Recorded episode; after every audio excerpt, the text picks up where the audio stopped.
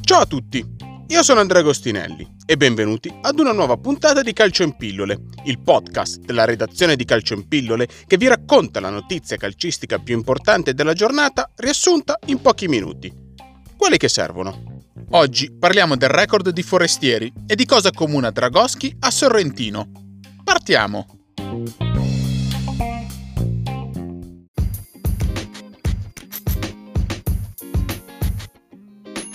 L'Inter vince sul campo del Sassuolo ed era dall'ottobre 2012 che i nerazzurri non vincevano una gara di Serie A con un possesso palla inferiore al 35%. A segno anche Roberto Gagliardini. L'Inter ha vinto tutte le 11 gare di Serie A in cui il centrocampista è andato a segno.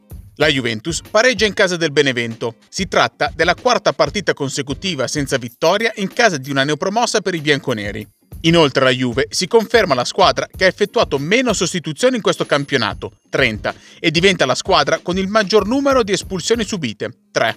Restano 0 i rigori parati in carriera sui 15 affrontati in Serie A da Pierluigi Gollini, battuto anche da Miguel Veloso in Verona-Atalanta. C'è anche la firma di Fernando Forestieri nella vittoria per 3-1 dell'Udinese sul campo della Lazio. L'argentino non segnava nel campionato italiano dal 2008 ed ha stabilito il nuovo record di distanza tra primo e secondo gol in Serie A, 12 anni, 10 mesi e 16 giorni, battendo il precedente record di Marco Mancosu.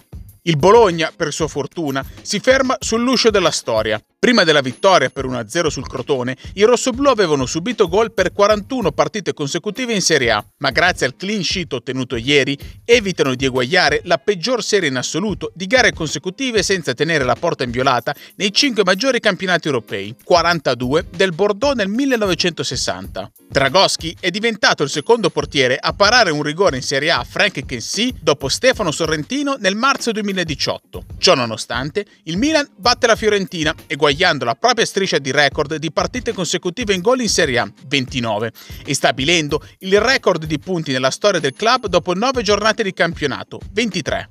Prosegue anche la striscia di Patrick Cutrone, che colleziona la sua nona presenza consecutiva in questo campionato entrando dalla panchina. In Cagliari Spezia, Leonardo Pavoletti ha segnato in Serie A 533 giorni dopo l'ultima volta. Il centroavanti rossoblù ha segnato su assist di Gabriele Zappa, il più giovane difensore dei 5 maggiori campionati europei 2020-2021 ad aver servito almeno 3 assist. Infine, in Napoli-Roma, Lorenzo Insigne torna a segnare un gol su punizione diretta 209 partite dopo l'ultima volta. Era Napoli-Empoli del 31 gennaio 2016.